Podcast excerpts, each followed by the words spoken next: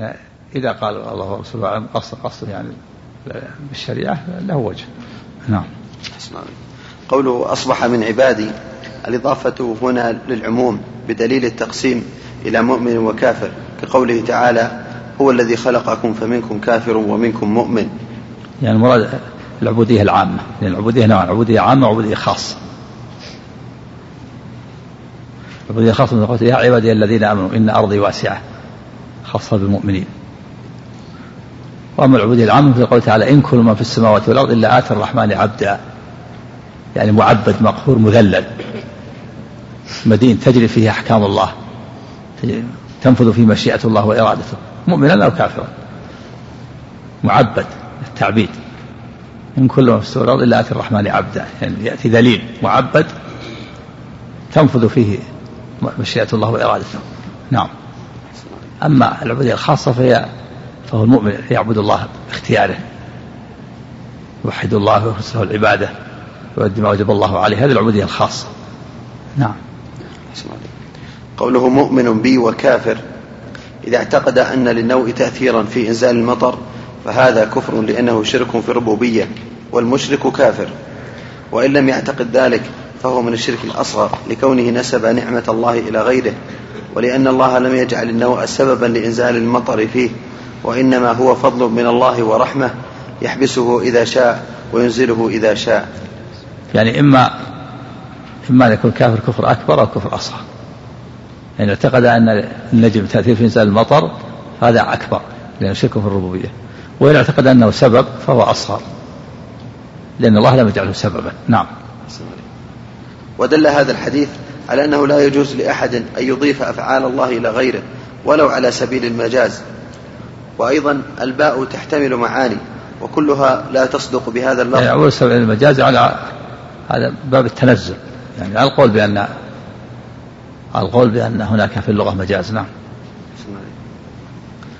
قال وأيضا الباء تحتمل معاني وكلها لا تصدق بهذا اللفظ فليست للسببية ولا ولا للاستعانة.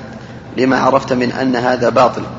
ولا تصدق أيضا على أنها للمصاحبة لأن المطر قد يجيء في هذا الوقت. وقد والباء إيش؟ والباء؟ نعم. قال الباء تحتمل معاني وكلها لا تصدق بهذا اللفظ. فليست للسببية ولا للاستعانة. لما عرفنا بكذا يعني. ليست للسببية ولا للاستعانة. نعم. مثل آه السكين القلم بالسكين مثلا. هذا للاستعانة تكون وقت السببية. نعم. قال ولا تصدق أيضا على أنها للمصاحبة لأن المطر قد يجيء في هذا الوقت وقد لا يجيء فيه. وإنما يجيء المطر في الوقت الذي أراد الله مجيئه فيه برحمته وحكمته وفضله. فكل معنى يحتمل فكل معنى تحمل عليه الباء في هذا اللفظ المنهي عنه فاسد. فيظهر على هذا تحريم هذه اللفظة مطلقة لفساد المعنى وقد تقدم القطع بتحريمه في كلام صاحب الفروع والإنصاف. إيش فيظهر إيش؟ أحسن عليه قال فيظهر على هذا تحريم هذه اللفظة مطلقة. مطلنا بنوع كذا يعني. لأنها ليست للسببية ولا المصاحبة ولا الاستعانة نعم. أحسن عليه قال هذا قال فيظهر على هذا تحريم هذه اللفظة مطلقة لفساد المعنى وقد تقدم القطع بتحريمه في كلام صاحب الفروع والإنصاف.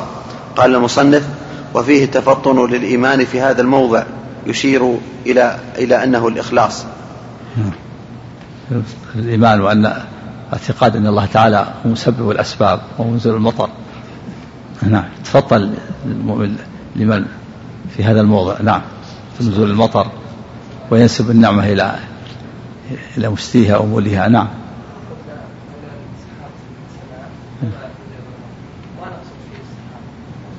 نقول لولا الله ثم السحاب لا تقول لولا فلان ولا كان كذا.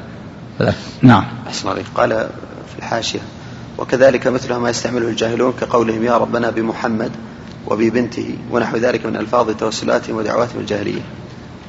نعم. كل هذا توسل باطل. توسل بحرمته بذات النبي صلى الله عليه وسلم هذا بدعة. أو بحرمة فلان أو بجاه فلان. نعم. أحسن عليك. قوله فأما من قال مطرنا بفضل الله ورحمته فالفضل والرحمة صفتان لله ومذهب أهل السنة والجماعة. أن ما وصف, أن ما وصف الله به نفسه ووصفه به رسوله صلى الله عليه وسلم من صفات الذات كالحياة والعلم وصفات الأفعال كالرحمة التي يرحم بها عباده.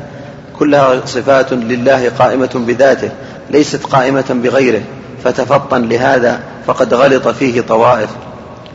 وفي هذا الحديث أن نعم الله لا يجوز أن تضاف إلا إليه وحده وهو الذي يحمد عليها وهذا حال أهل التوحيد. إيش في هذا الحديث؟ أحسن الله قال وفي هذا الحديث أن نعم الله لا يجوز أن تضاف إلا إليه وحده وهو الذي يحمد عليها وهذه حال أهل التوحيد. نعم. قوله وأما من قال مطرنا بنوع كذا وكذا إلى آخره وقد تقدم ما يتعلق بذلك.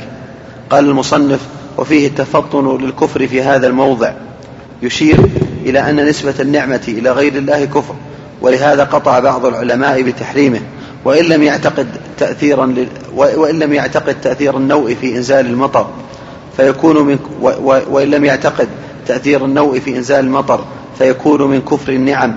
لعدم نسبتها إلى الذي أنعم بها ونسبتها, ونسبتها لعدم نسبتها إلى الذي أنعم بها ونسبتها إلى غيره كما سيأتي في قوله تعالى يعرفون نعمة الله ثم ينكرونها. يعني يقول مطرنا بنوء كذا.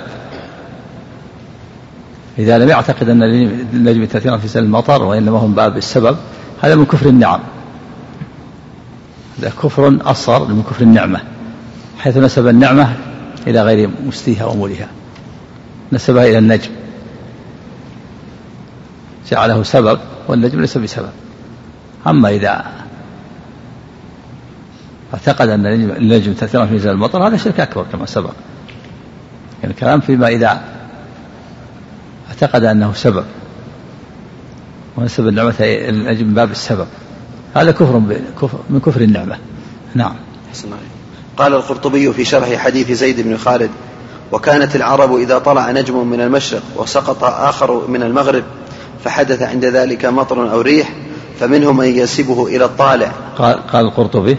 أحسن عليك. قال القرطبي في شرح حديث زيد بن خالد وكانت العرب إذا طلع نجم من المشرق وسقط آخر من المغرب فحدث عند ذلك مطر أو ريح فمنهم من ينسبه إلى الطالع ومنهم من ينسبه إلى الغارب نسبة إيجاد واختراع. ويطلقون ذلك القول المذكور في الحديث. فنهى الشارع عن فنهى الشارع من إطلاق ذلك لئلا يعتقد أحد اعتقادهم ولا يتشبه بهم في نطقهم. انتهى. يعني إذا سقط رجل من المشرق وطلع رقيبه من المغرب اعتقد كان أهل الجاهلية يعتقدون أنه يوجد مطر ينزل مطر وينسبونه إليه. نعم. قوله فمنهم من ينسبه نسبة إيجاد يدل على أن بعضهم لا يعتقد ذلك كما قال تعالى ولئن سألتهم من خلق السماوات والأرض وسخر الشمس والقمر لا يقولون الله. قوله فمنهم من ينسبه إيش؟ نعم. هذا قول الشارح انتهى. نعم. قال قوله فمنهم من ينسبه نسبة إيجاد يدل على أن بعضهم لا يعتقد ذلك كما قال تعالى ولئن سألتهم من خلق السماوات والأرض وسخر الشمس والقمر لا يقولون الله.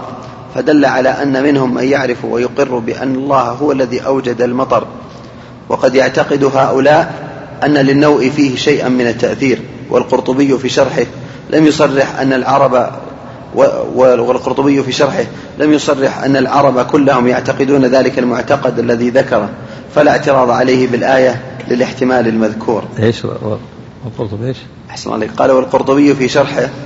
لم يصرح أن العرب كلهم يعتقدون ذلك المعتقد الذي ذكره فلا اعتراض عليه بالآية للاحتمال المذكور. يعني منهم من يعتقد ومنهم من لا يعتقد.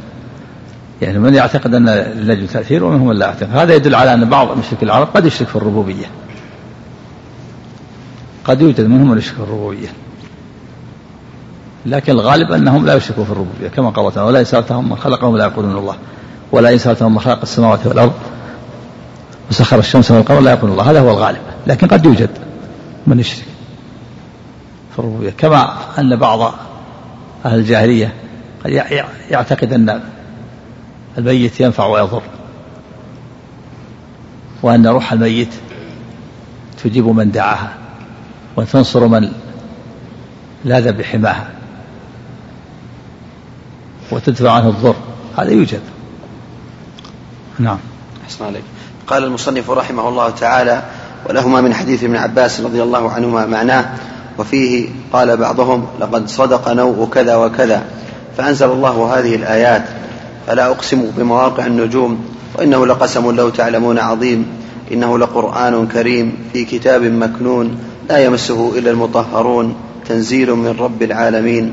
أفبهذا الحديث أنتم مدهنون وتجعلون رزقكم أنكم تكذبون. وبلفظه عن ابن عباس. بارك يقف له معنا نعم. سم بسم الله الرحمن الرحيم. الحمد لله رب العالمين. وصلى الله وسلم وبارك على نبينا محمد وعلى آله وصحبه أجمعين. اللهم صل قال الشيخ عبد الرحمن بن حسن رحمه الله تعالى.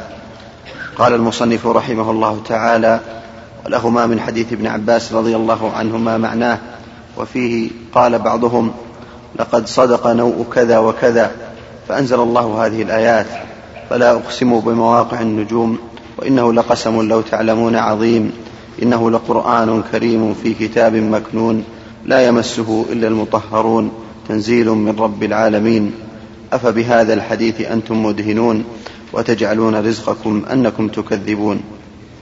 وبلفظه عن ابن عباس قال مطر الناس على عهد النبي صلى الله عليه وسلم.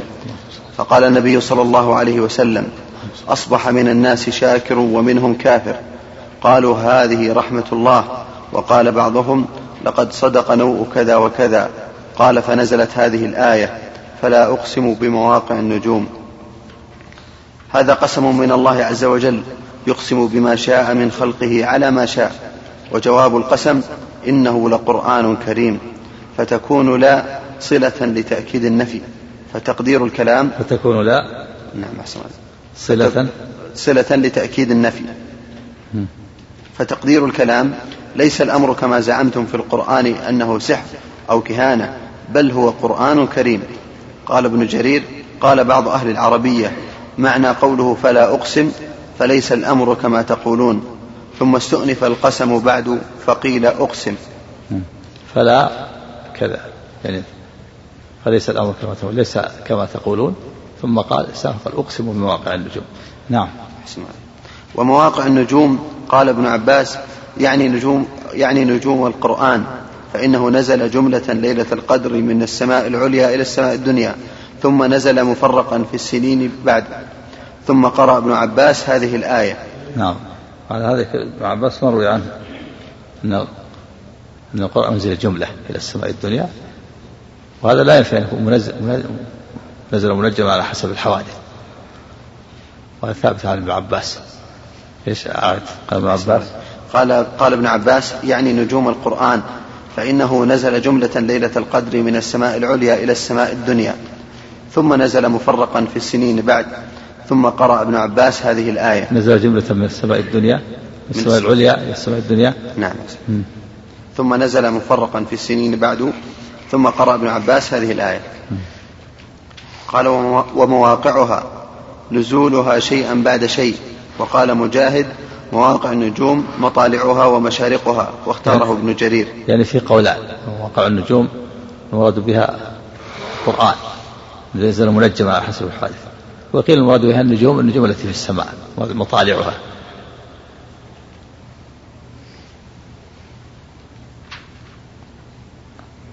نعم. أحسن قال وعلى هذا فتكون المناسبة بين المقسم به. ومن تسمية الدين منجما. بريرة اشتراها أهلها أو اشترت نفسها من أهلها بتسع أواق منجمة. كل سنة والأصل هذا أن أن العرب كانوا يقدرون بالنجوم. ما يعرفون الحساب. إذا طلع النجم الفلاني أعطيتك حقك. مثلا أعطيك كذا وكذا الدين يحل الدين إذا طلع النجم الفلاني. فسميت الأقساط منجمة. منجمة يعني مفرقة محددة. هذا الأصل. رحمك الله. الأصل أنهم ما يعرفون الحساب العرب إنما ينظروا في النجوم. يحددون المواعيد أو الأقساط حسب طلوع النجوم. فسمي فسمي الأقساط منجمة. نعم. نعم. قال وعلى هذا فتكون المناسبة بين المقسم به والمقسم عليه وهو القرآن من وجوه. أحدها أن النجوم جعلها الله يهتدى بها في ظلمات البر والبحر. قال هذا يكون إيش المناسبة بين إيش؟ بين قال وفتكون المناسبة بين المقسم به والمقسم عليه وهو القرآن من وجوه. مقسم عليه القرآن والمقسم به النجوم. نعم. أحدها أن النجوم جعلها الله يهتدى بها في ظلمات البر والبحر وآيات القرآن يهتدى بها في ظلمات الغي والجهل. الله فتلك هداية في الظلمات الحسية والقرآن هداية في الظلمات المعنوية. فجمع بين الهدايتين مع ما في النجوم من الزينة الظاهرة وفي القرآن من الزينة الباطنة ومع ما في النجوم من الرجوم للشياطين وفي القرآن من رجوم شياطين الإنس والجن. والنجوم آياته المشهودة العياني العيانية والقرآن آياته المتلوة السمعية مع ما في مواقعها عند الغروب من العبرة والدلالة على آياته القرآنية. مع ما في؟ أحسن عليك قال مع ما في مواقعها عند الغروب من العبرة والدلالة على آياته القرآنية ومواقعها عند النزول ذكره ابن القيم. مع ما في؟ مع في غروب إيش؟ أحسن عليك قال مع ما في مواقعها عند الغروب من العبرة والدلالة على آياته القرآنية ومواقعها عند النزول. نعم. ذكره ابن القيم. الله أكبر. يعني في مناسبة بين القسم والمقسم به. المقسم به والمقسم عليه. النجوم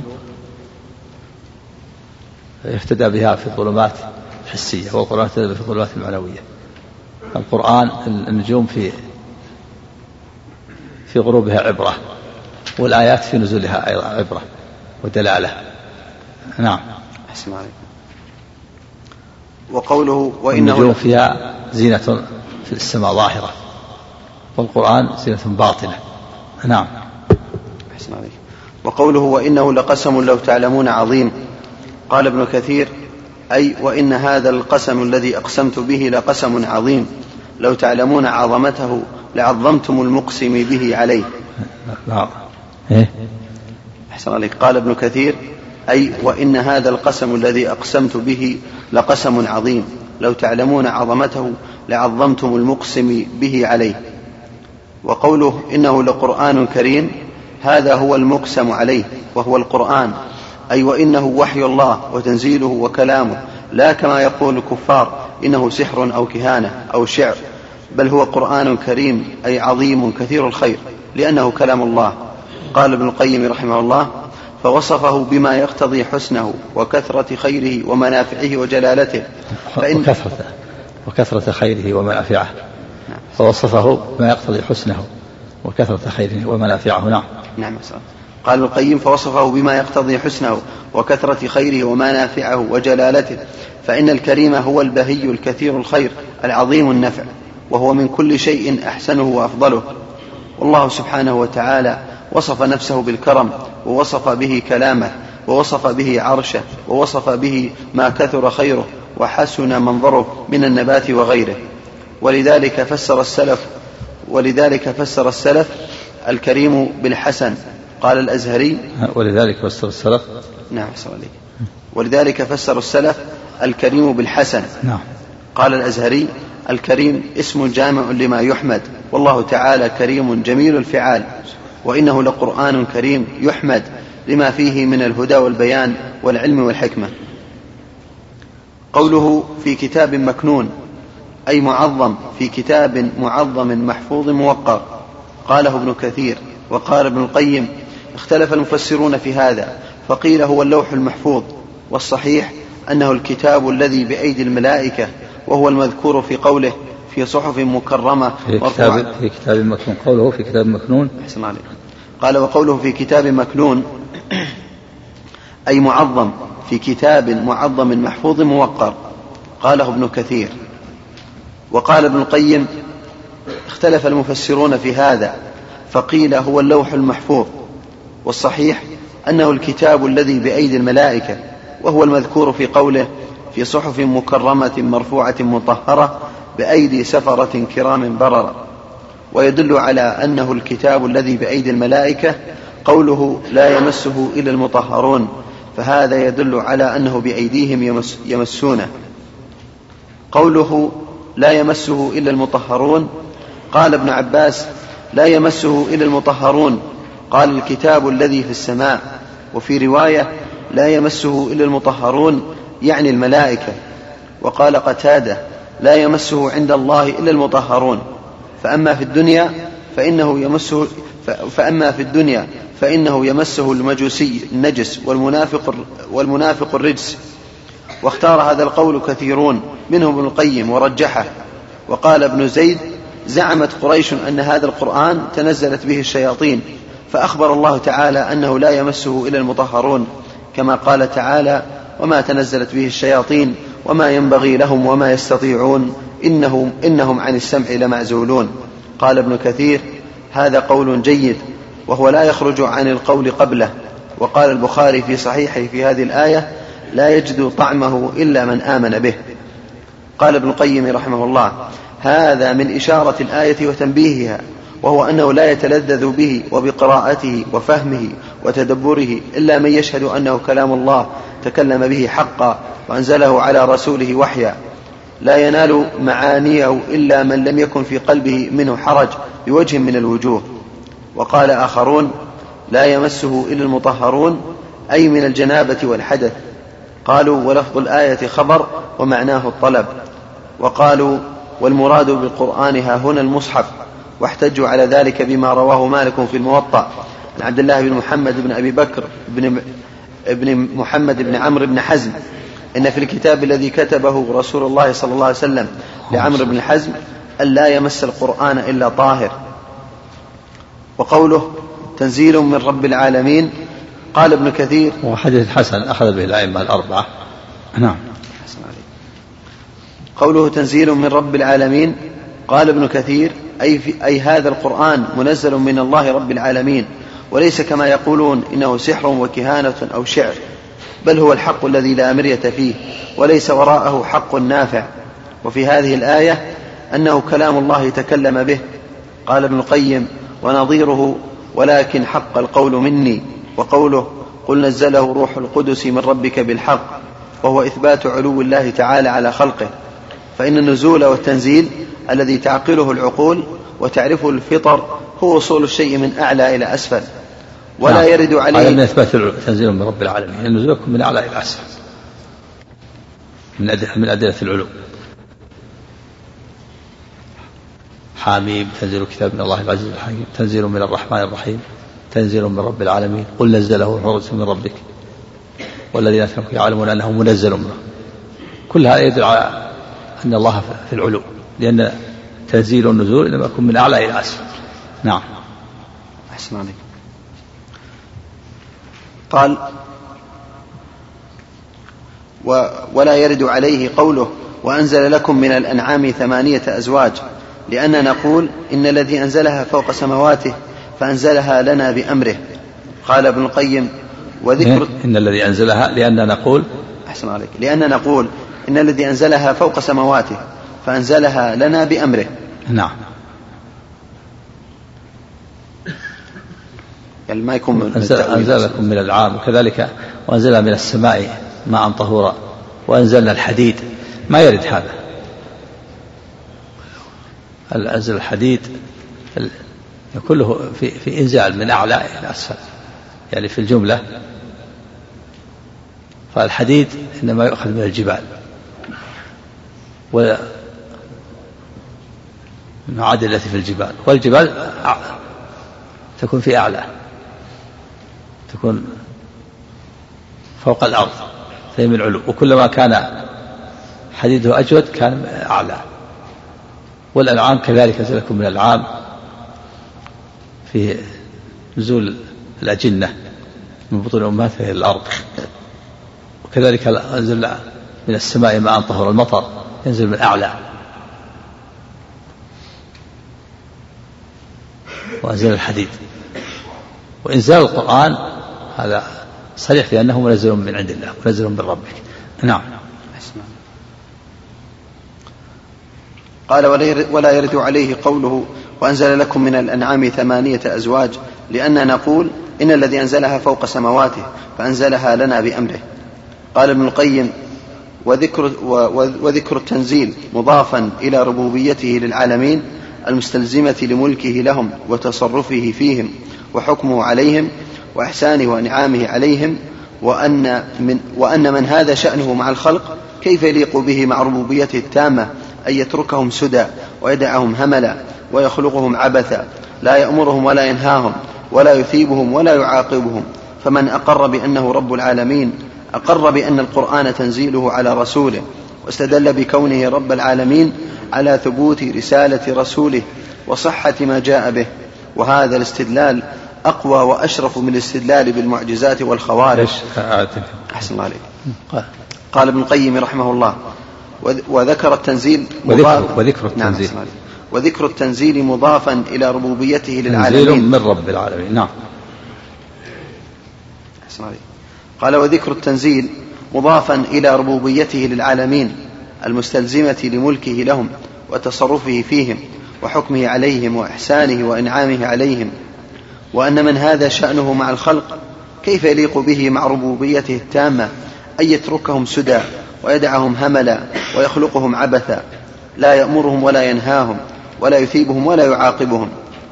فمن أقر بأنه رب العالمين أقر بأن القرآن تنزيله على رسوله واستدل بكونه رب العالمين على ثبوت رسالة رسوله وصحة ما جاء به. وهذا الاستدلال أقوى وأشرف من الاستدلال بالمعجزات والخوارق وإن كانت دلالتها أقرب إلى أذهان عموم الناس وتلك إنما تكون لخواص العقلاء. قوله أفبهذا الحديث أنتم مدهنون؟ قال مجاهد أي تريدون أن تمالئوهم أن تمالئوهم فيه وتركنوا إليهم. قال ابن القيم ثم وبخهم سبحانه على وضع الأدهان في غير مواضع في غير موضعها. على وضع الإدهان. الكسر يعني مداهنة. ودوا لو تدهنوا فيدهنون. يقول الله تعالى المشركين يودون. الرسول يداهنهم. قالوا له طلبوا منه مداهنة. قالوا اعبد إلهنا السلام ونعبد إلهك السلام. صار صلح بيننا وبينك. ودوا أن تداهنهم فيدهنون. ودوا لو تدهنوا فيدهنون. نعم. أحسن عليك. قال ثم وبخهم سبحانه على وضعهم الإدهان في غير موضعها وأنهم يداهنون فيما حقه فيما حقه أن يصدع به ويفرق ويفرق به. ويفرق نعم أحسن فيما حقه أن يصدع به. نعم فيما حق قال وأنهم يداهنون فيما حقه أن يصدع به ويفرق به. نعم. ويعرف. قال في الطبعة ويعرف. نعم. يفرق. نعم يفرق. أحسن يفرق به. يعني يفرق به بالحق والباطل يصدع به. يعني ودي ودوا لو تدهنون في شيء يجب الصدع به. ودوا لو تدهنهم في تسكت عنهم في عبادة الأصنام مع أنه هذا يجب الصدع لأنه شرك وكفر ينافي العبادة. ما في مداهن هذا. في تفريق بين الحق والباطل تفريق بين الكفار والمؤمنين. يصدع ويفرق به بين أهل الحق وبين أهل التوحيد بين أهل الحق وأهل التوحيد وبين أهل الكفر والإشراك. نعم. ودوا جعلوا الإدهان فيما يجب أن يصدع به ويفرق به بين طائفة المؤمنين وطائفة الكفار. نعم. أحسن الله عليك. قال وأنهم يداهنون فيما حقه أن يصدع به ويفرق به ويعض عليه بالنواجذ وتثنى عليه الخناصر وتعقد عليه القلوب والأفئدة. ويحارب ويسالم لأجله ولا يلتوي ولا يلتوى عنه يمنة ولا يسرة نعم وهو الموالاة والمعاداة التوحيد. ولأهل التوحيد ومعاداة أهل الشرك. نعم. قال ولا يكون للقلب التفات إلى غيره ولا محاكمة إلا إليه ولا مخاصمة إلا به ولا اهتداء في طريق المطالب العالية إلا بنوره ولا شفاء إلا به. فهو روح الوجود وحياة العالم ومدار السعادة وفائدة الفلاح وطريق النجاة وسبيل الرشاد. فهو إيش؟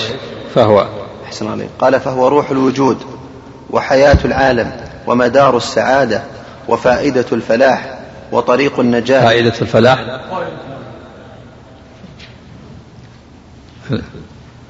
فائدة لا فائدة أحسن نعم. أحسن عليك قال وفائدة الفلاح وطريق النجاة وسبيل الرشاد ونور البصائر فكيف تطلب المداهنة بما هذا شأنه؟ ولم ولم ينزل ولم ولم ينزل للمداهنة وإنما نزل بالحق وللحق. القرآن. نعم. والمداهنة إنما تكون في باطل قوي لا تمكن إزالته. في؟ أحسن عليك. قال والمداهنة إنما تكون في باطل قوي لا تمكن إزالته. باطل؟ كذا أحسن عليك. شو عندك باللام ها إيش وإنما إيه. كمل ها؟ أحسن عليك قال والمداهنة إنما تكون في باطل قوي لا تمكن إزالته أو في حق ضعيف لا تمكن إقامته. فيحتاج المداهن إلى أن يترك بعض الحق ويلتزم بعض الباطل. فأما الحق الذي قام به كل حق فكيف يداهن به؟ وقوله وتجعلون رزقكم أنكم تكذبون. تقدم الكلام عليها أول الباب والله سبحانه وتعالى أعلم. قال المصنف رحمه الله فيه مسائل. الأولى تفسير آية الواقعة. وتجعلون رزقكم أنكم تكذبون فلا أقسم بمواقع النجوم نعم. أحسن الثانية ذكر الأربع التي من أمر الجاهلية. أربع في أمر في أم ثمان لا تكون الفخر والأحساب والطعن في الأحساب والاستسقاء بالنجوم والنيح على الميت نعم. الثالثة ذكر الكفر في بعضها. نعم. قول وهو الاستسقاء بالنجوم أصبح من العباد مؤمن بي وكافر. نسبة السقيا إلى النجوم كفر. نعم. الرابعة أنا من الكفر ما لا يخرج عن الملة من الملة. نعم. كفر النعمة. كفر النعمة أصبح من العباد مؤمن بي وكافر. نسب النعمة إلى غير الله. نسبها إلى النجوم وهي لا يعتقد أنها هي مؤثرة. هذا من كفر النعمة. أما إذا اعتقد أنها تأثير أن النجم له تأثير ينزل المطر هذا كفر أكبر. شكر الربوبية نعم. الخامسة قوله أصبح من عبادي مؤمن بي وكافر بسبب نزول النعمة. نعم. بسبب نزول النعمة هو المطر أصبح الناس مؤمن وكافر. نعم. السادسة التفطن للإيمان في هذا الموضع. نعم في وقت النزول. نزول المطر ونسبة المطر إلى الخالق. تفطن للإيمان. فلا ينسب النعمة إلى إلى النجم. نعم. السابعة تفطن للكفر في هذا الموضع. نعم. في كفر وإيمان. من نسب النعمة إلى غير الله كفر ومن نسبها إلى الله فهو مؤمن. نعم. أحسن عليك. الثامنة التفطن لقوله لقد صدق نوء كذا وكذا. قول المشركين لقد صدق نوء كذا وكذا. نعم في الجاهلية. نعم. أحسن عليك. التاسعة إخراج العالم للتعليم للمسألة بالاستفهام عنها. هل تدرون هل تدرون ماذا قال ربكم الليلة؟ إخراج نعم إخراج. قال إخراج العالم للتعليم للمسألة بالاستفهام عنها لقوله أتدرون ماذا قال ربكم؟ نعم. العاشرة وعيد النائحة. نعم وأن عليها وعيد شديد. تقام يوم القيامة وعلى سباب من قطرة ودرع من جرة نعم. حسن عليك. باب قول الله تعالى. نعم. السلام. نعم سلام نعم.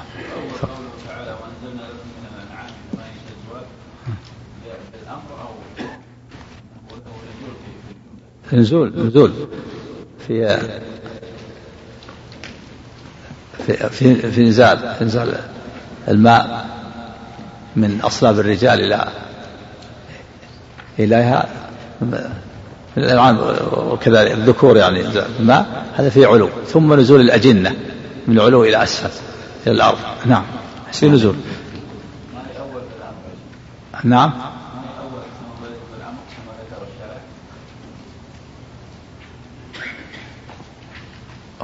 هو سبحانه وتعالى لا شك أن كل شيء بأمره لكن بس النزول الآن فرق بين هذا النزول. بعض المعتزلة يشبه بهذا يقول أن نزول القرآن مثل نزول الألعاب نزول الحديد ونزول المطر. يجاب بأن هذا نزول مقيد. ونزول القرآن نزول القرآن آه، مقيد بأنه من عند الله. أما هذا نزول مطلق الحديد. ما فيه أنه من عند الله. ما قال زل الحديد من عندي. بخلاف القرآن منزل من ربك. وإنزال الأنعام نزول كذا. نزول نسبي حيث أن الأجنة تنزل من أعلى إلى أسفل. نعم. أحسن عليك. هذا سائل يقول اجتهاد الصحابي الذي قرأ سورة الإخلاص في كل ركعة. هل يعتبر هل يعتبر مسوغ لأهل البدع في الإحداث في الدين؟ لا. ما هو مسوغ. البدع في الدين باطلة. قول من أحدث في قول النبي صلى الله عليه وسلم في أمر هذا ما ليس منه فورد. هذا أولا ما, ما أحدث شيء. ما أحدث. قرأ سورة. يقرأ القرآن. هل قرأ بغير القرآن؟ بس كونه يقرأ قل هو الله أحد في كل ركعة. ثم أقره النبي صلى الله عليه وسلم في وقت النبوة إما أن في وقت نزول الوحي إما أن يقره النبي وإما أن ينكر عليه. فأقر هنا ما في ما في بدعة ما أحدث شيء. ما أحدث شيء في الصلاة إلا أنه كان يقرأ الفاتحة في كل قل هو الله أحد في كل ركعة. نعم. أحسن عليك. قالوا هل اسم بيان المولود فيه محذور شرعي؟ بيان؟ بيان. لا ما, ما أعلم في هذا. محذور نعم. أحسن عليك. يقول عندي باص أو حافلة لنقل الطالبات. لكن قد يقال البيان هذا بيان للناس وهدى والقرآن بأنه بيان. هل يقال هذا قد يقال هذا من التزكية من البيان أو بر كذا. لكن ما ولا يظهر ما يظهر يعني. أو من أسماء الرجال نعم. هو امرأة اسم امرأة ولا بنت؟ ما بين لكن يظهر له اسم أنثى عادة اسم ما ما أعرف شيء في هذا.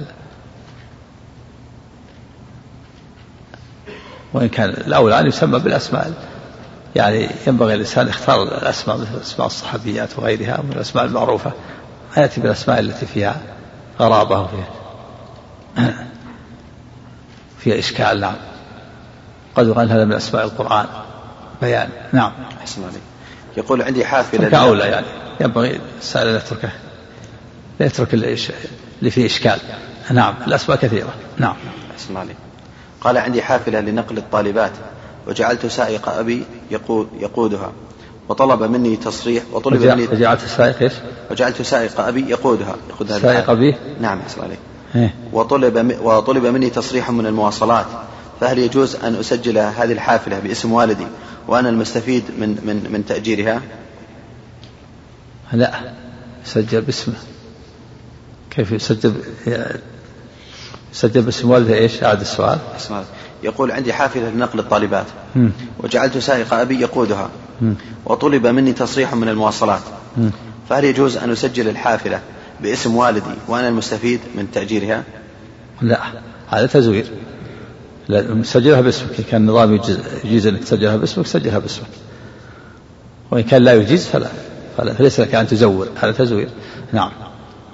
أحسن عليك يقول عرض في بعض القنوات الفضائية لبعض العلمانيين أو العلمانيين قوله أن هناك مادة في السعودية مادة التوحيد فيها تكفير للمسلمين يقصد بهم المعتزلة والجهمية والمرجئة. إيه. هذا أقول لا يستغرب من البدع. أقول لا يستغرب من هذا نعم. لك بالنسبة لحديث ابن مسعود لا حسد لك كراهية النعمة من دون تمني زوال يدخل في الحسد ها؟ كراهية كراهية النعمة. من دون تمني زواله. إيه؟ يدخل بالحسد. كراهية ليش؟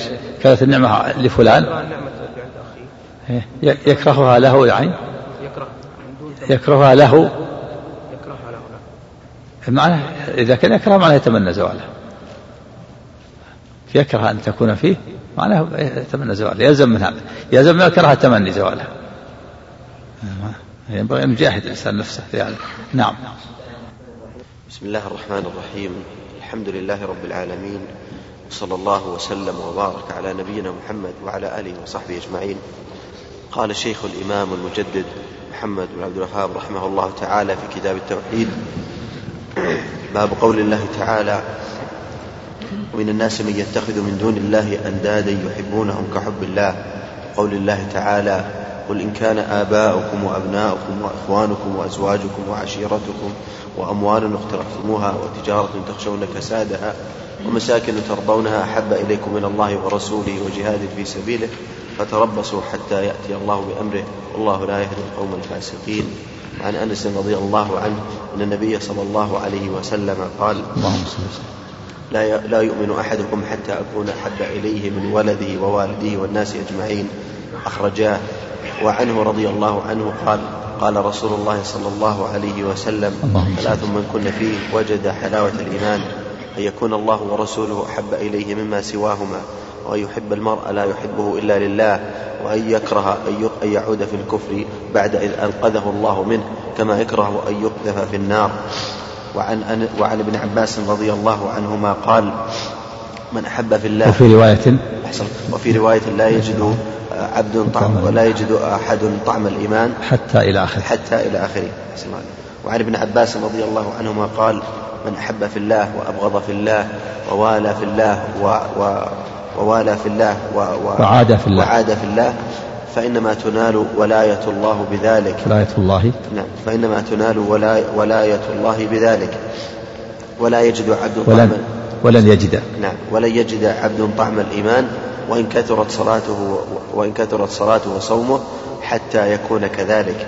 وعامة مؤاخ أو وقد صارت وقد صارت عامة مؤاخاة الناس. وقد صارت عامة مؤاخاة الناس على أمر الدنيا وذلك لا يجدي على أهله شيئا. رواه ابن جرير. وقال ابن عباس رضي الله عنهما في قوله تعالى وتقطعت بهم الأسباب قال المودة بسم الله الرحمن الرحيم. الحمد لله رب العالمين. والصلاة والسلام على نبينا محمد وعلى آله وصحبه أجمعين. أما بعد قال الإمام المجدد الشيخ محمد محمد بن عبد الوهاب رحمه الله في كتاب التوحيد باب قول الله تعالى ومن الناس من يتخذ من دون الله أندادا يحبونهم كحب الله والذين آمنوا أشد حبا لله. أراد المصنف رحمه الله من هذه الترجمة بيان أن محبة الله فرض على الأعيان وذلك لأن محبة الله هي أصل دين الإسلام الذي يدور عليه قطب رحاه. فبكمالها يكمل إيمان العبد وبنقصانها ينقص توحيد توحيد الإنسان. فمحبة الله فرض على الأعيان فمن لم يحب الله فليس بمؤمن. وكمال المحبة نقدم محبة الله على كل شيء على النفس والمال والولد. ومن الناس من يتخذ من دون الله أندادا يحبونهم كحب الله.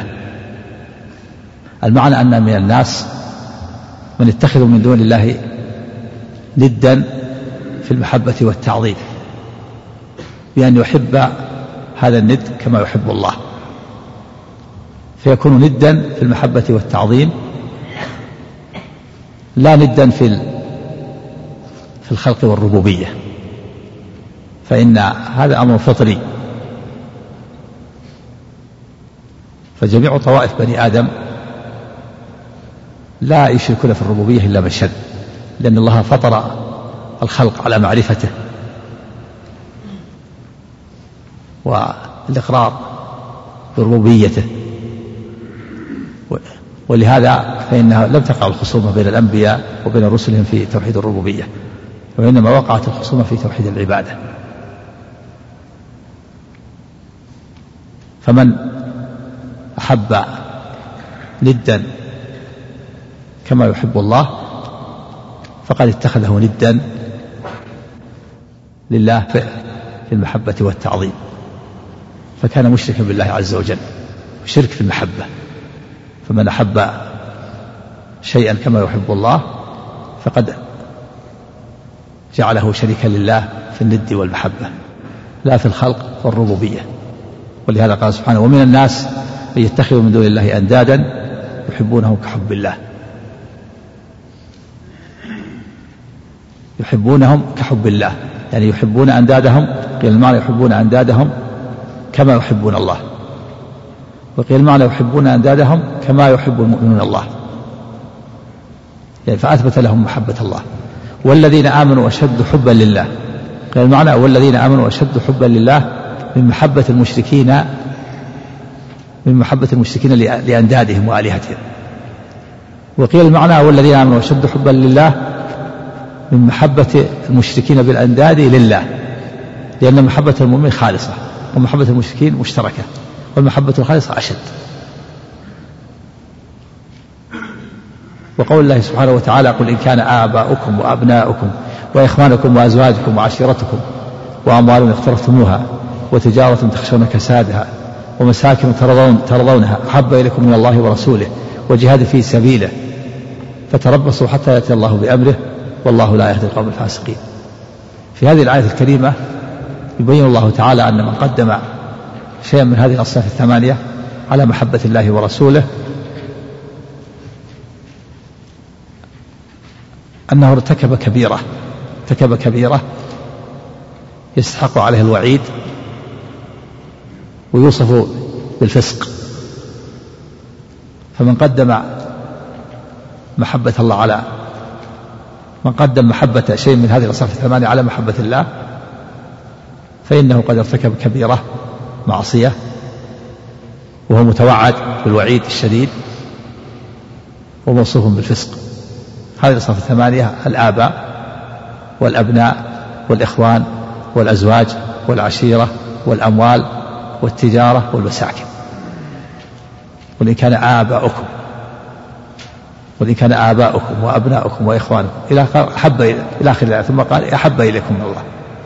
يعني ثم قدم محبة الآباء أو الأبناء أو الإخوان أو الأزواج أو العشيرة أو الأموال والتجارة والمساكن وإن كان آباؤكم وإن كان آباؤكم وأبناؤكم وإخوانكم إلى أحب إلى آخر الآية ثم قال أحب إليكم من الله.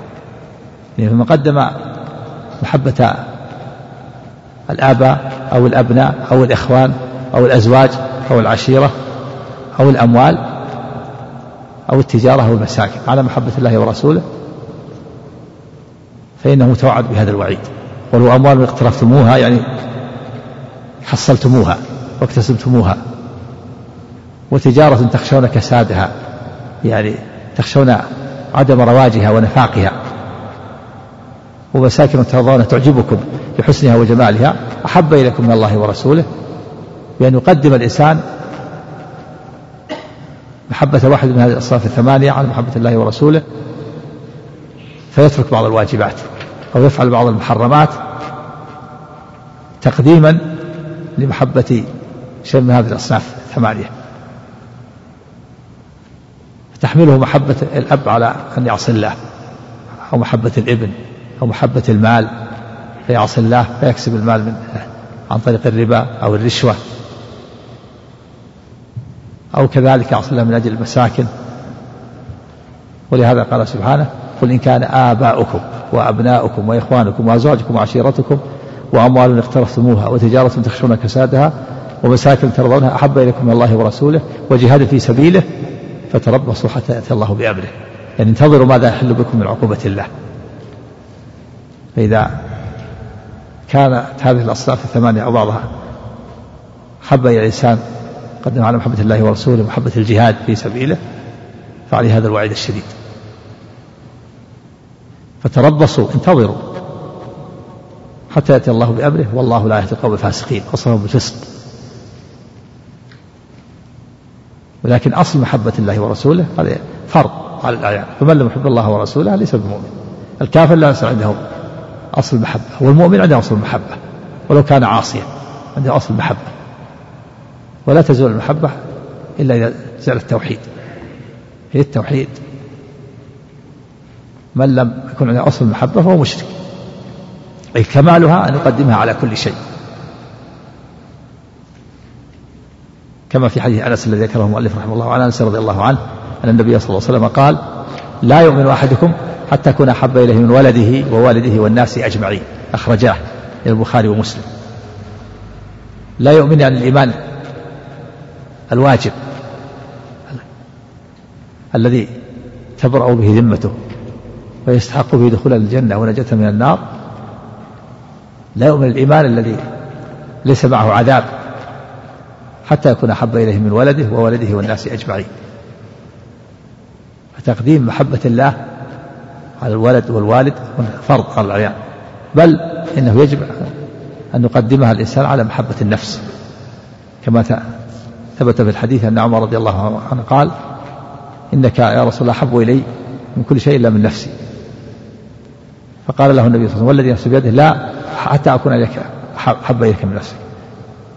فقال عمر يا رسول الله الآن أنت أحب إلي من نفسي. فقال الآن يا عمر. يعني الآن بلغت المحبة الواجبة.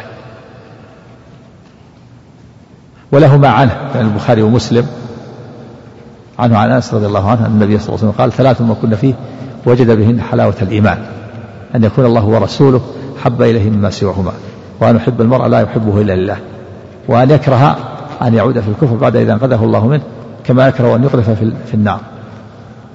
وفي رواية لا يجد أحد طعم الإيمان حتى آخره يعني لا يجد أحد طعم الإيمان حتى يكون الله ورسوله أحب إليه من سواهما وحتى يحب المرأة لا يحبه الله وحتى يكره أن أن يقذف حتى يكره أن أن يكون في أن يقع في الكفر كما يقذف في النار. أن يكون الله ورسوله أحب إليه مما سواهما. هذا هذا المراد ثلاث ما كنا فيه يعني ثلاث خصال. من وجدت فيه تامة. وجد حلاوة الإيمان لذته وطعمة وبهجته وسرورة. من وجدت في هذه الخصال الثلاث وجد حلاوة الإيمان وبهجتها ولذتها وسرورها. أن يكون الله ورسوله أحب إليه مما سواهما. يعني نقدم محبة الله ومحبة رسوله على كل شيء. والحديث فيه دليل على جمع على تثنية الضمير ضمير الرسول صلى الله عليه وسلم مع الضمير المضاف إلى الله. وجاء في الحديث الآخر أن النبي صلى الله عليه وسلم سمع خطيبا يجمع بين الضميرين فقال بئس الخطيب أنت. اختلف العلماء في هذا وهذا الحديث فيه أن النبي صلى الله عليه وسلم جمع بين أحب إليهم ما سواهما. فقيل أن هذا كان أولا وقيل وقال بعضهم أن الخطبة تحتاج إلى توسع وأن هذا اختصر وقيل غير ذلك. وعلى كل حال أصح حديث حديث أنس أصح في الصحيحين. أن أن يكون الله ورسوله أحب إليه من وأن يحب المرأة لا يحبه إلا محبة الله تستلزم الطاعة. محبة الله ورسوله تستلزم طاعة الله ورسوله. فإذا لم يطع الله ورسوله فإنه يكون كاذبا في دعواه وإذا نقصت الطاعة نقصت المحبة. ولهذا لما ادعى قوم محبة الله محبة الله امتحنهم الله بقوله قل إن كنتم تحبون الله فاتبعوني يحببكم الله ورسوله. وإن كنتم تحبون الله فاتبعوني الله ويغفر لكم ذنوبكم والله غفور رحيم تسمى هذه الآية المحنة آية المحنة. امتحن الله قوما يدعوا محبة الله فالدليل على محبة الله اتباع الرسول والطاعة. فمن كان متبعا مطيعا فهو صادق في محبته. ومن كان عاصيا مخالفا فليس بصادق. أن يكون الله ورسوله أحب إليه مما سواهما. فإذا محبة الله ورسوله تستلزم طاعة الله ورسوله. وتستلزم محبة الأنبياء والصالحين. ولهذا الخصلة الثانية وأن يحب المرأة لا يحبه إلا لله. هذه مستلزمات محبة الله ورسوله. تستلزمها محبة الله ورسوله. أن يحب المرء لا يحبه إلا يحب الشخص ليس لا لا لأنه لأنه بينه نسب أو معاملة دنيوية أو غير ذلك. وإنما يحبه لأنه مستقيم على طاعة لأنه مؤمن. لأنه ولي لله لأنه متقي لأنه مستقيم على طاعة الله. لا يحبه إلا من أجل ذلك. هذا من الخصال التي يجد بحلاوة الإيمان يحبه ولو كان بعيدا ولو كان عجميا ولو كان في المشرق وأنت في المغرب ولو لم يكن بينه النسب والعلاقة تحبه لأجل الله. هذه من الخصال. أما إذا كان يحبه لأجل النسب هذا معروف.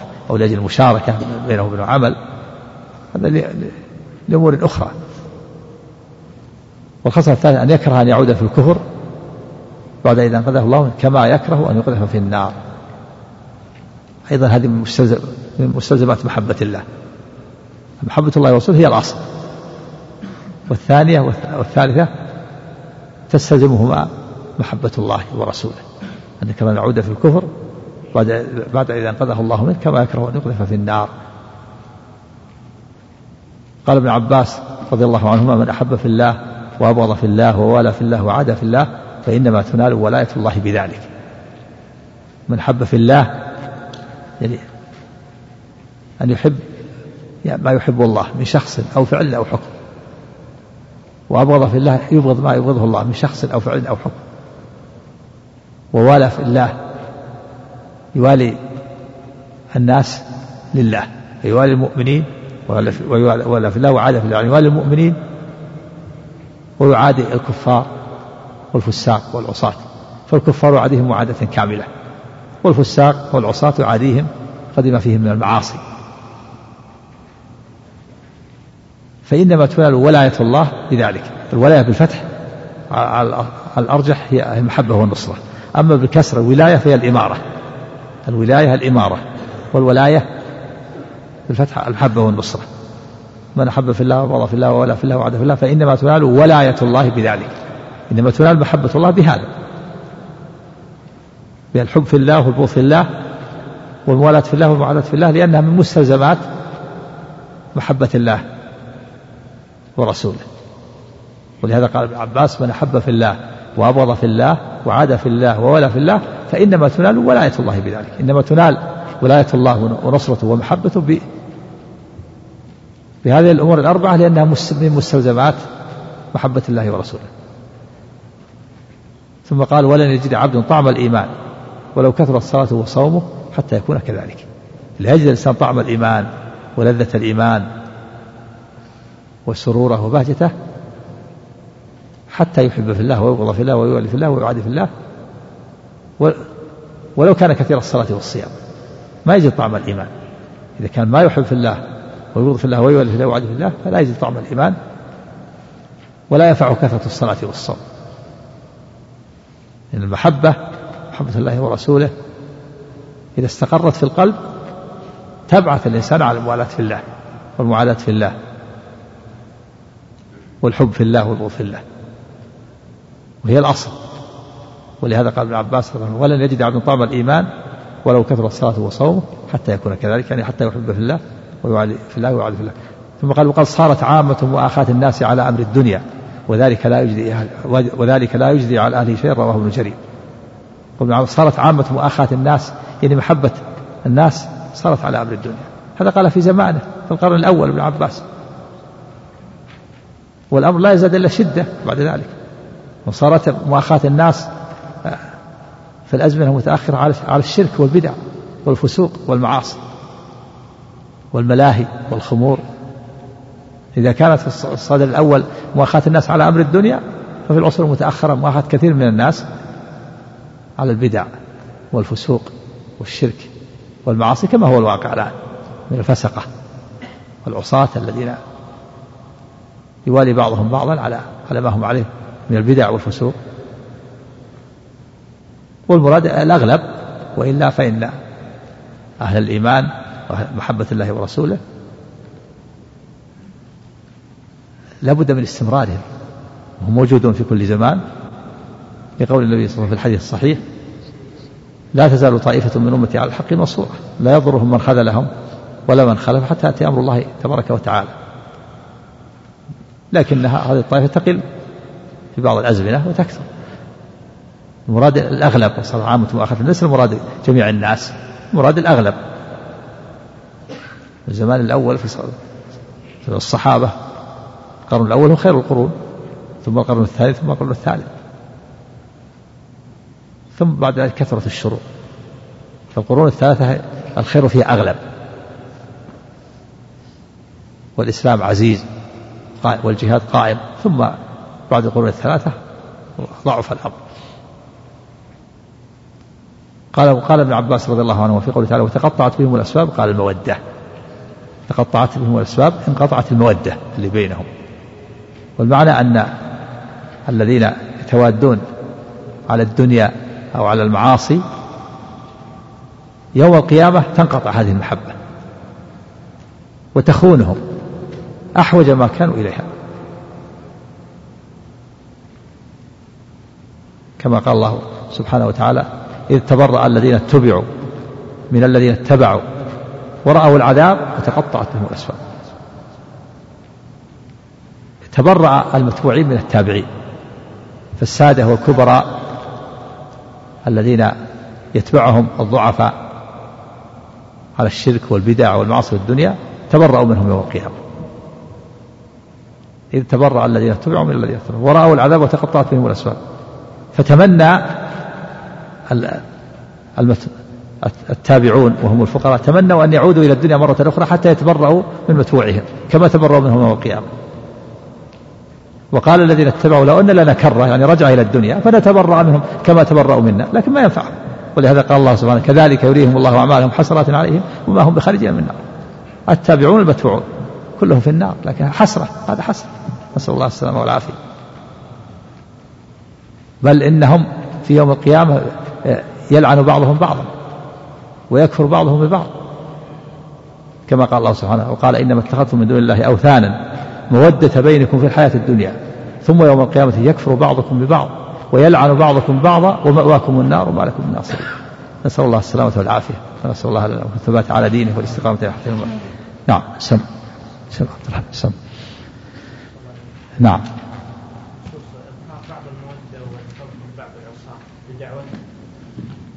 لا المودة في القلب. كونك تظهر اللين. والمعاملة ما يلزم منها المودة. المودة في القلب. لكن هذا إذا كان في مصلحة للدعوة لا بأس. يعني تخاطبهم باللين كان في مصلحة للدعوة. تزور العاصي تدعوه باللين والرفق هذا مطلوب. حتى الكافر يزار ويدعى إلى الإسلام. كما زار النبي صلى الله عليه وسلم عمه طالب وكما زار اليهودي. نعم.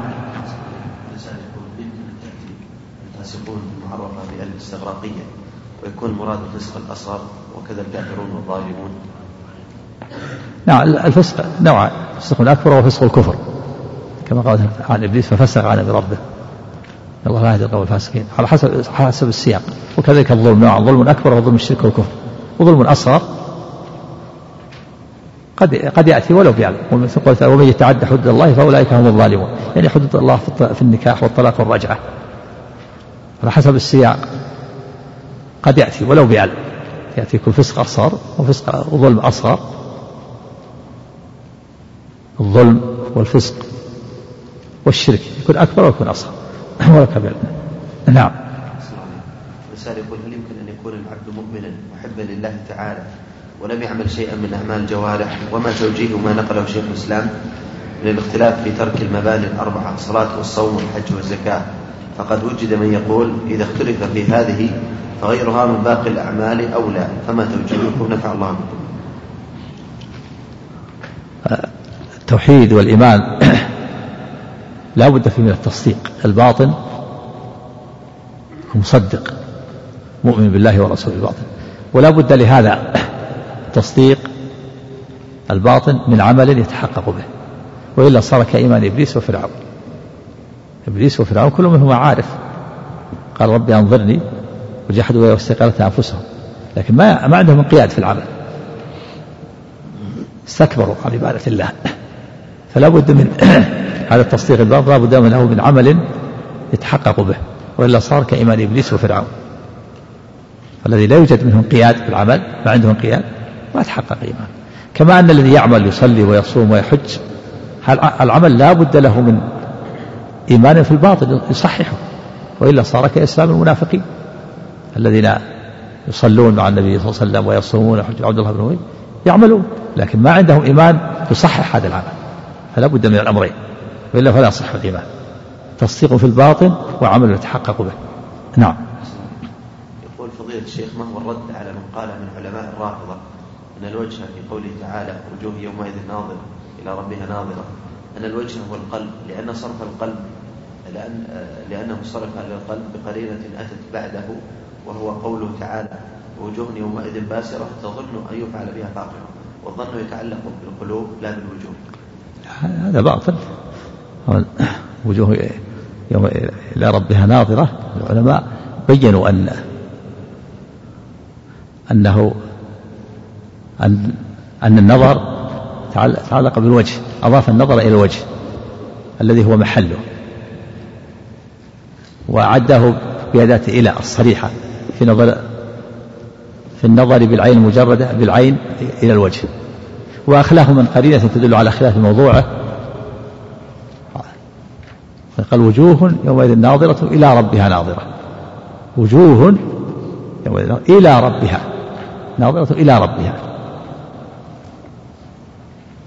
فجعل أضاف النظر إلى الوجوه الوجه الذي محله وعده بأداة إلى. خلاف النظر إذا لم يكن معدى ولم يضف إلى الوجه مثل قول تعالى انظرونا نقتبس من نوركم. يعني انتظروا.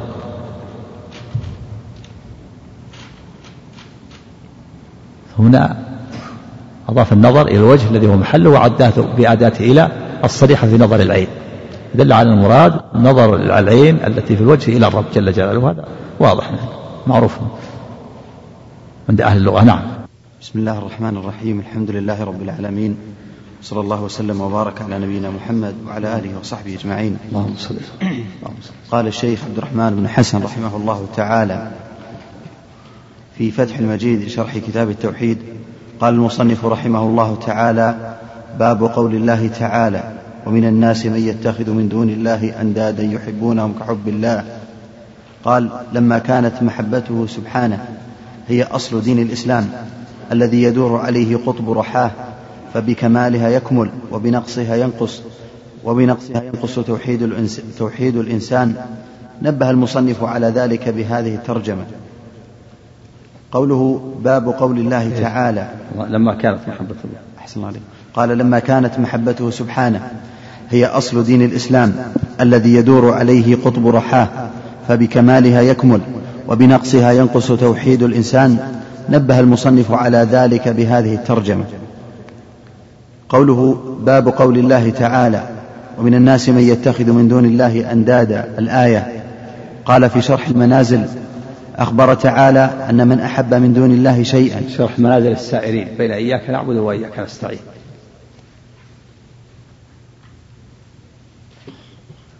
وسماه مدارج السالكين. شرح منازل اسمه مدارج السالكين لابن القيم. مدارج السالكين شرح منازل السائرين منازل السائرين هذا بإسماعيل الهروي الحنبلي الصوفي. كتاب سماه منازل السائرين بين إياك نعبد وإياك نستعين. شرح ابن القيم في كتاب سماه مدارج السالكين. شرح منازل السائرين في ثلاث مجلدات كبيرة نعم. أحسن الكلام هنا في أول الجزء الثالث من طبعة المنام. نعم. طبعة قديمة. نعم. قال في شرح المنازل أخبر تعالى أن من أحب من دون الله شيئا كما يحب الله تعالى فهو ممن اتخذ من دون الله أندادا. فهذا ند في المحبة لا في الخلق والربوبية. أخبر تعالى إيش؟ أحسن عليكم. قال أخبر تعالى أن من أحب من دون الله شيئا كما يحب الله تعالى فهو ممن اتخذ من دون الله أندادا. فهذا ند في المحبة لا في الخلق والربوبية. نعم ند في المحبة والتعظيم ساوى المخلوق بالخالق. في المحبة والتعظيم. لا في لا في الخلق والرزق. نعم. يعني فهو شرك في توحيد العبادة والألوهية لا في توحيد الربوبية. نعم. من غير تعظيم ها؟ من غير تعظيم إذا لم يكن معه تعظيم ولا خوف ولا إجلال فهذه محبة طبيعية تكون. لا بد من اجتماع الأمرين. كما أن من خاف من غير محبة يكون خوف طبيعي كما يخاف من الأسد أو من السباع أو من السلطان الظالم وهو لا يحبه. هذا خوف طبيعي كما أن المحبة محبة الأهل والمال والصديق والزوجة إذا لم يكن معها تعظيم وإجلال وطاعة وخوف فصارت محبة طبيعية. لا بد من اجتماع الأمرين. ولهذا ولهذا فإنه لا بد من اجتماعهما. فمن أحب شيئا ولم يعظمه لم يكن عابدا له. ومن عظم شيئا ولم يحبه لم يكن عابدا. خاف من شيء ولم ولم يحبه لم يكن عابدا له. حتى يكون محبا. والمحبة تستلزم الخوف والرجاء. كل فهو أرجى ما يكون لمحبوبه أشد له محبة. وأشد منه خوفا. أما إذا خاف هذا معصية إذا خاف بعض بعض الناس وحمل هذا الخوف على ترك الأمر بالمعروف والنهي عن المنكر أو السكوت عن إنكار المنكر هذا معصية. نعم. صلى الله عليك. شيء من المحرمات يعني مثلا يشاهد كرة تصرفه عن الصلاة هل يعتبر قنوات تصرفه عن طاعة الله جل وعلا؟ هل يعتبر اتخذ هذا معصية. لا معصية. إذا عظمها وقدمها على على توحيد الله صار شرك. نعم. اسمع لك محبة الدرهم والدينار يكون فيها تعظيم. نعم. لا محبة لا. محبة معصية هذه. تعيس عبد الدينار وعبد الدرهم. إذا حبها وتعسف في محبها جمعها من الحلال والحرام صار عاصيا. فإن, فإن, فإن وقع في الشرك صار مشركا. نعم. نعم. نعم. العبودية العبودية العبودية تكون يعني في نوع من العبودية يكون عبودية تامة أو ناقصة. نعم. أحسن عليك. فإن أحدا من أهل الأرض لا يثبت هذا الند بخلاف ند المحبة فإن أكثر لا أحد من الأرض يثبت الند في الخلق والرزق ما أحد يقول إن لله ند في الخلق واحد يقول إن هناك خالق مع الله ولا هناك مدبر مع الله إلا من فسدت فطرته كالدهرية و ومن يقول الصدفة وغيرهم. هؤلاء شذوا عن الطوائف طوائف بني آدم. وإلا فكل طوائف بني آدم مجمعون على أنه ليس لله ند في الخلق والرزق والإماتة والإحياء. نعم. أحسن بخلاف ند المحبة فإن أكثر أهل الأرض قد اتخذوا من دون الله أندادا في الحب والتعظيم. ثم قال تعالى والذين آمنوا أشد حبا لله. وفي تقدير الآية قولان أحدهما والذين آمنوا أشد حبا لله من أصحاب الأنداد لأندادهم وآلهتهم التي يحبونها ويعظمونها من دون الله. وروى ابن جرير عن مجاهد في قوله تعالى لأن محبة المؤمن المؤمنون أشد محبة لله من محبة الأنداد لأندادهم وفي تقدير آخر أنها أحب أن المؤمن أشد حبا لله من محبة أهل الأنداد لله لأن محبة المؤمن خالصة ومحبة أهل الأنداد مشتركة والمحبة الخالصة أقوى من المحبة المشتركة. نعم. أحسن قال وروى ابن جرير عن مجاهد في قوله تعالى يحبونهم كحب الله. مباهاة ومضاهاة للحق بالأنداد. والذين آمنوا أشد حبا لله من الكفار لأوثانهم. ثم روى عن ابن زيد قال هؤلاء المشركون أندادهم آلهتهم التي عبدوا مع الله يحبونهم كما يحب الذين آمنوا الله والذين آمنوا أشد حبا لله من حبهم آلهتهم. انتهى. والثاني والذين آمنوا أشد حبا لله من المشركين بالأنداد لله. فإن محبة المؤمنين فإن محبة المؤمنين خالصة ومحبة أصحاب الأنداد قد ذهبت أندادهم بقسط منها والمحبة الخالصة أشد من المشتركة والقولان مرتبان على القولين في قوله تعالى يحبونهم كحب الله فإن فيها قولين أيضا أحدهما يحبونهم كما يحبون الله فيكون قد أثبت لهم محبة فيكون قد أثبت لهم محبة الله ولكنها محبة شركوا فيها مع الله تعالى أندادهم. والثاني أن المعنى يحبون أندادهم كما يحب المؤمنون الله. ثم بين تعالى أن محبة المؤمنين لله أشد من محبة أصحاب الأنداد لأندادهم. وكان شيخ الإسلام ابن تيمية رحمه الله تعالى يرجح القول الأول ويقول إنما ذموا بأن شركوا بين الله وبين أندادهم في المحبة ولم يخلصوها لله كمحبة المؤمنين له. وهذه التسوية المذكورة في يعني قوله تعالى أشد حب الله أشد حبا لله من محبة أصحاب الأنداد لله. نعم. أحسن الله وهذه التسوية المذكورة في قوله تعالى حكاية عنهم وهم في النار أنهم يقولون لآلهتهم وأندادهم وهي محضرة معهم في العذاب تالله إن كنا لفي ضلال مبين إذ نسويكم برب العالمين. ومعلوم؟ تو تبين لهم الضلال لما صاروا في النار أعوذ بالله. قبل ذلك في عمى كما قال في أنهم ربنا أبصرنا وسمعنا فرجعنا أبصرنا الآن وسمعنا. حصل لهم السمع والبصر. لكن في الدنيا ما عموا عن ذلك. نسأل الله السلامة والعافية. نعم. نعم كما رجح الشيخ رحمه الله قول قوي أنها الذين آمنوا وشدوا بالله من محبة أصحاب الأنداد لاندادهم لأن محبة المؤمن خالصة ومحبة أصحاب الأنداد مشتركة بينه وبين الله. نعم. أحسن عليك. قال ومعلوم أنهم لم يسووهم برب العالمين في الخلق والربوبية وإنما سووهم به في المحبة والتعظيم. وهذا أيضا هو العدل المذكور في قوله تعالى الحمد لله الذي خلق السماوات والأرض. إيش؟ أعد. أحسن عليك. قال ومعلوم أنهم لم يسووهم برب العالمين في الخلق والربوبية نعم. وإنما سووهم به في المحبة والتعظيم. نعم. وهذا أيضا هو العدل المذكور في قوله تعالى الحمد لله الذي خلق السماوات والأرض وجعل الظلمات والنور ثم الذين كفروا بربهم يعدلون. نعم. أي يعدلون به غيره في العبادة التي هي المحبة والتعظيم. نعم. يعدلون بالله غيره. يعني يجعلونه عدلا ومثيلا لله. فالمشركون يعدلون. جعلوا عدلا لله ومثيل وهي أندادهم آلهتهم جعلوها مثيل لله حيث ساووها بالله في المحبة والتعظيم لا في الخلق.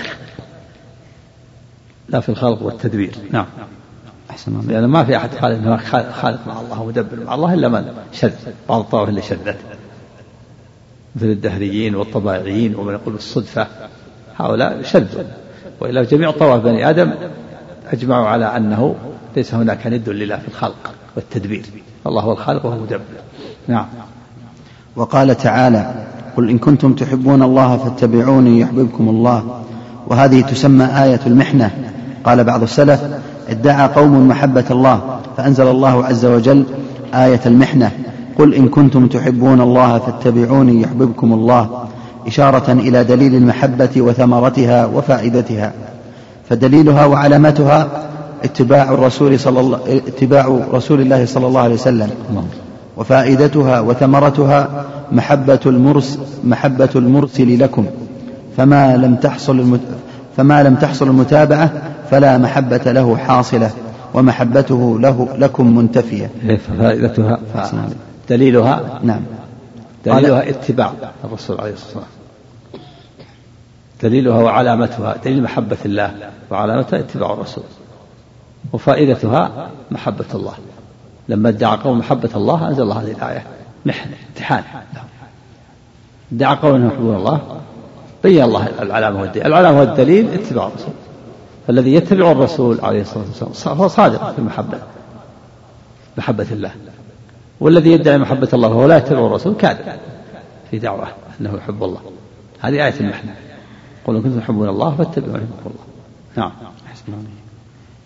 وقال تعالى يا أيها الذين آمنوا من يرتد منكم عن دينه فسوف يأتي الله بقوم يحبهم ويحبونه. من يرتد. أحسن عليك قال قال وقال تعالى يا أيها الذين آمنوا من يرتد منكم عن دينه فسوف يأتي الله بقوم يحبهم ويحبونه. أذلة على المؤمنين أعزة على الكافرين يجاهدون في سبيل الله ولا يخافون لومة لائم. وذكر لهم أربع علامات. أحدها أنهم أذلة على المؤمنين. قيل معناه أرقاء رحماء مشفقين عليهم عاطفين عليهم. فلما ضمن أذلة فلما ضمن أدلة هذا المعنى عداه بأداة على قال عطاء رحمه الله. إيش فلما؟ فلما ضمن؟ نعم فلما ضمن أذلة هذا المعنى عداه بأداة على. قال عطاء رحمه الله للمؤمنين كالولد لوالده والعبد لسيده. ضمنها إيش؟ أحسن عليك. قال أحدها أنهم أذلة على المؤمنين قيل معناه أرقاء رحماء مشفقين عليهم عاطفين عليهم. فلما ضمن أذلة هذا المعنى يعني الرحمة والشفقة نعم. والعطف. عداه بأداة على. نعم. قال عطاء رحمه الله للمؤمنين كالولد لوالده والعبد لسيده. وعلى الكافرين كالأسد على فريسته. أشداء على الكفار رحماء بينهم. العلامة الثالثة الجهاد في سبيل الله تعالى بالنفس واليد واللسان والمال وذلك يحقق دعوى المحبة. بالنفس واليد. واللسان والمال. واللسان والمال نعم. وذلك يحقق النفس كان يقاتل يأخذ سلاحه يقاتل العدو. والمال ينفق ماله والسلاح كذلك يبذل السلاح. واليد يتناول الشيء بيده. إيش؟ أعد العبارة. أحسن عليك. قال العلامة الثالثة الجهاد في سبيل الله تعالى بالنفس واليد واللسان والمال وذلك يحقق دعوى المحبة. نعم. العلامة الرابعة أنهم لا تأخذهم في الله لومة لائم وهذه علامة صحة المحبة. فكل محب أخذه اللوم على مح... أخذه اللوم على محبوبه فليس بمحب على الحقيقة. قال العلامة الرابعة. أحسن عليكم. قال العلامة الرابعة أنهم لا تأخذهم في الله لومة لائم وهذه علامة صحة المحبوب. فكل محب أخذه اللوم على محبوبه فليس بمحب على الحقيقة. وقال تعالى أخذه كذا؟ أو أخذه. فكل إيش؟ فكل محب. فكل محب أخذه اللوم على محبوبه أو أخذ اللوم على محبوبه فليس بمحب على الحقيقة. طيب يصح نعم. أحسن الله إليك. قال لم يذكر الثانية ولعله اكتفى بما في كلام عطاء من الإشارة إليها بقوله على الكافرين كالأسد على كنيسته شداء لا لا ذكر ما ذكر على الثالث ما نص قال إحداها ثم قال العلامة الثالثة. إيه ما ذكر بس ما ما نوه عنها نعم. واضح. نعم. وقال تعالى أولئك الذين يدعون يبتغون إلى ربهم الوسيلة أيهم أقرب ويرجون رحمته ويخافون عذابه. فذكر المقامات الثلاثة الحب وهو ابتغاء القرب إليه والتوسل إليه بالأعمال الصالحة والرجاء والخوف يدل على أن ابتغاء الوسيلة أمر زائد على رجاء الرحمة وخوف العذاب. ومن المعلوم قطعا أنه لا يتنافس إلا في قرب من يحب قربه وحب, قر وحب قربه تبع لمحبة ذاته بل محبة ذاته أوجبت محبة القرب منه. وعند الجهمية والمعطلة ما, ما من ذلك كله شيء. إيش أحسن عليك قال ومن المعلوم قطعا أنه لا يتنافس إلا في قرب من يحب قربه. نعم. وحب قربه تبع لمحبة ذاته. نعم. بل محبة ذاته أوجبت محبة القرب منه. وعند الجهمية والمعطلة ما من ذلك كله شيء. لأنهم ينكرون المحبة. الجهمية ينكرون المحبة. قطعوا الصلة بين بين الخالق والمخلوق.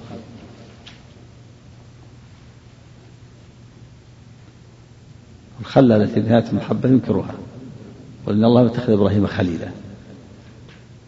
وأما ينكرونها إنكار تأويل لا إنكار جحود. خلة من الخلة. وهي الفقر والاحتياج. نعم. أحسن معنى هذا أن المحبة تكون للمؤمن والكافر. لأن كل المؤمن والكافر كلهم محتاجون إلى الله كلهم فقراء إلى الله. نعم. قال وعند الجهمية والمعطلة ما من ذلك كله شيء فإن عندهم لا لا تقرب ذاته من شيء ولا يقرب من ذاته شيء ولا يحب لذاته ولا يحب فأنكروا حياة القلوب ونعيم الأرواح وبهجة النفوس وقرة العيون وأعلى نعيم الدنيا والآخرة. ولذلك ضربت قلوبهم بالقسوة وضرب دونهم ودون الله حجاب على معرفته ومحبته. فلا يعرفونه ولا يحبونه ولا يذكرونه إلا عند تعطيل أسمائه وصفاته فذكرهم أعظم آثامهم وأوزارهم. بل سطر قال و ولذلك ضربت قلوبهم بالقسوة وضرب دونهم ودون الله حجاب على معرفته ومحبته فلا يعرفونه ولا يحبونه ولا يذكرونه إلا عند تعطيل أسمائه وصفاته فذكرهم أعظم آثامهم وأوزارهم فذكرهم ذكرهم. نعم. فذكرهم أعظم آثامهم وأوزارهم. بل يعاقبون بل يعاقبون من يذكره بأسمائه وصفاته ونعوت جلاله ويرمونهم بالأدواء التي هم أحق بها وأهلها. نعم. يسمونه مجسم. يسمونه مشبه. يذكر النبي صلى الله عليه وسلم. نعم. وحسب ذي البصيرة وحياة القلب ما يرى على كلامه من القسوة والمقت والتنفير عن محبة الله تعالى ومعرفته وتوحيده. والله, والله المستعان. حسب إيش؟ حسنا وحسب ذي البصيرة. وحياة القلب. ما يرى على كلامهم من القسوة وحسب ذي البصيرة. كذا وحياة القلب؟ نعم. وذي حياة القلب. كأنها. نعم. شو عندك وحسب ذي البصيرة. وحياة القلب. يعني وحسب حياة القلب. طيب. وحسب ذي البصيرة وحياة القلب ما يرى على كلامه من القسوة والمقت والتنفير عن محبة الله تعالى ومعرفته وتوحيده والله المستعان. وقال رحمه الله تعالى لا تحد, لا تحد المحبة بحد أوضح منها فالحدود لا تزيدها إلا خفاء فحدها وجودها ولا قال رحمه الله. نعم. إلى إيش؟ ها؟ ابن القيم تابع. نعم ما زال كلام؟ نعم قال رحمه الله. وقال رحمه الله تعالى لا تحد المحبة بحد أوضح منها فالحدود لا تزيدها إلا خفاء. كل هذا النقل لا زال مستمر النقل؟ ها. ها؟ ولا انتهى؟ في بداية الأول ذكر أن كلام سليم. لا لا. ها؟ لا. لكن لا. من الأول كله من من قال قال بشرح المنازل. إلى الآن متصل؟ نعم. أحسن عليك وقال رحمه الله لا تحد المحبة بحد أوضح منها فالحدود لا تزيدها إلا خفاء فحدها وجودها ولا توصف المحبة بوصف أظهر من المحبة وإنما يتكلم الناس في أسبابها وموجباتها وعلاماتها وشواهدها وثمراتها وأحكامها.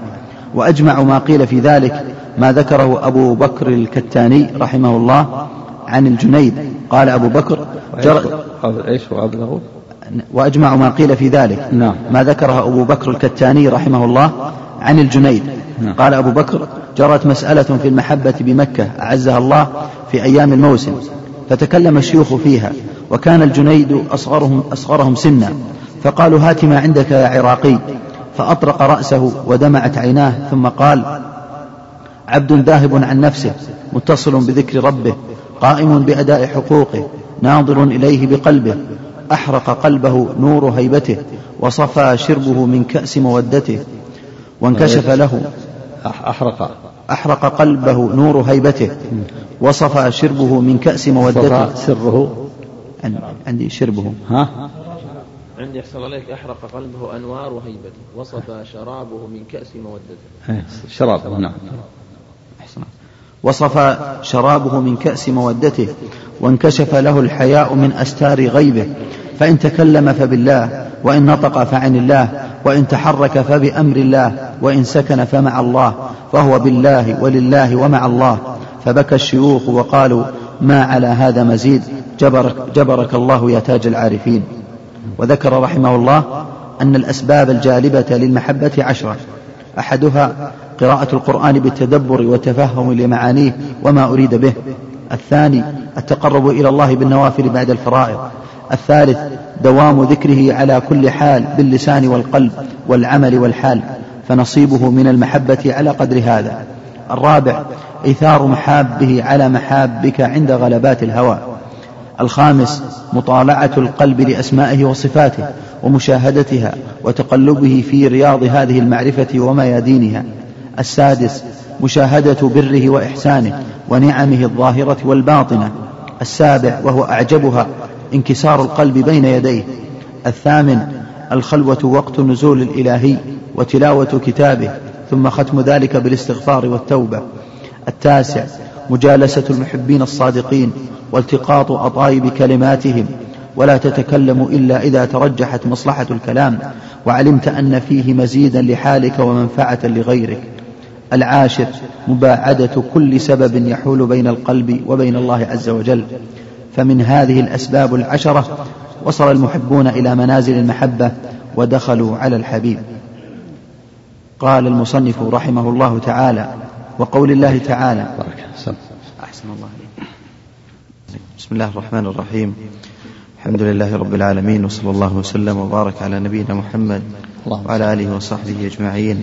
قال الشيخ عبد الرحمن بن حسن رحمه الله تعالى وقول الله تعالى قل إن كان آباؤكم وأبناؤكم وإخوانكم وأزواجكم وعشيرتكم وأموال اقترفتموها وتجارة تخشون كسادها ومساكن ترضونها أحب إليكم من الله ورسوله وجهاد في سبيله فتربصوا فتربصوا حتى يأتي الله بأمره والله لا يهدي القوم الفاسقين.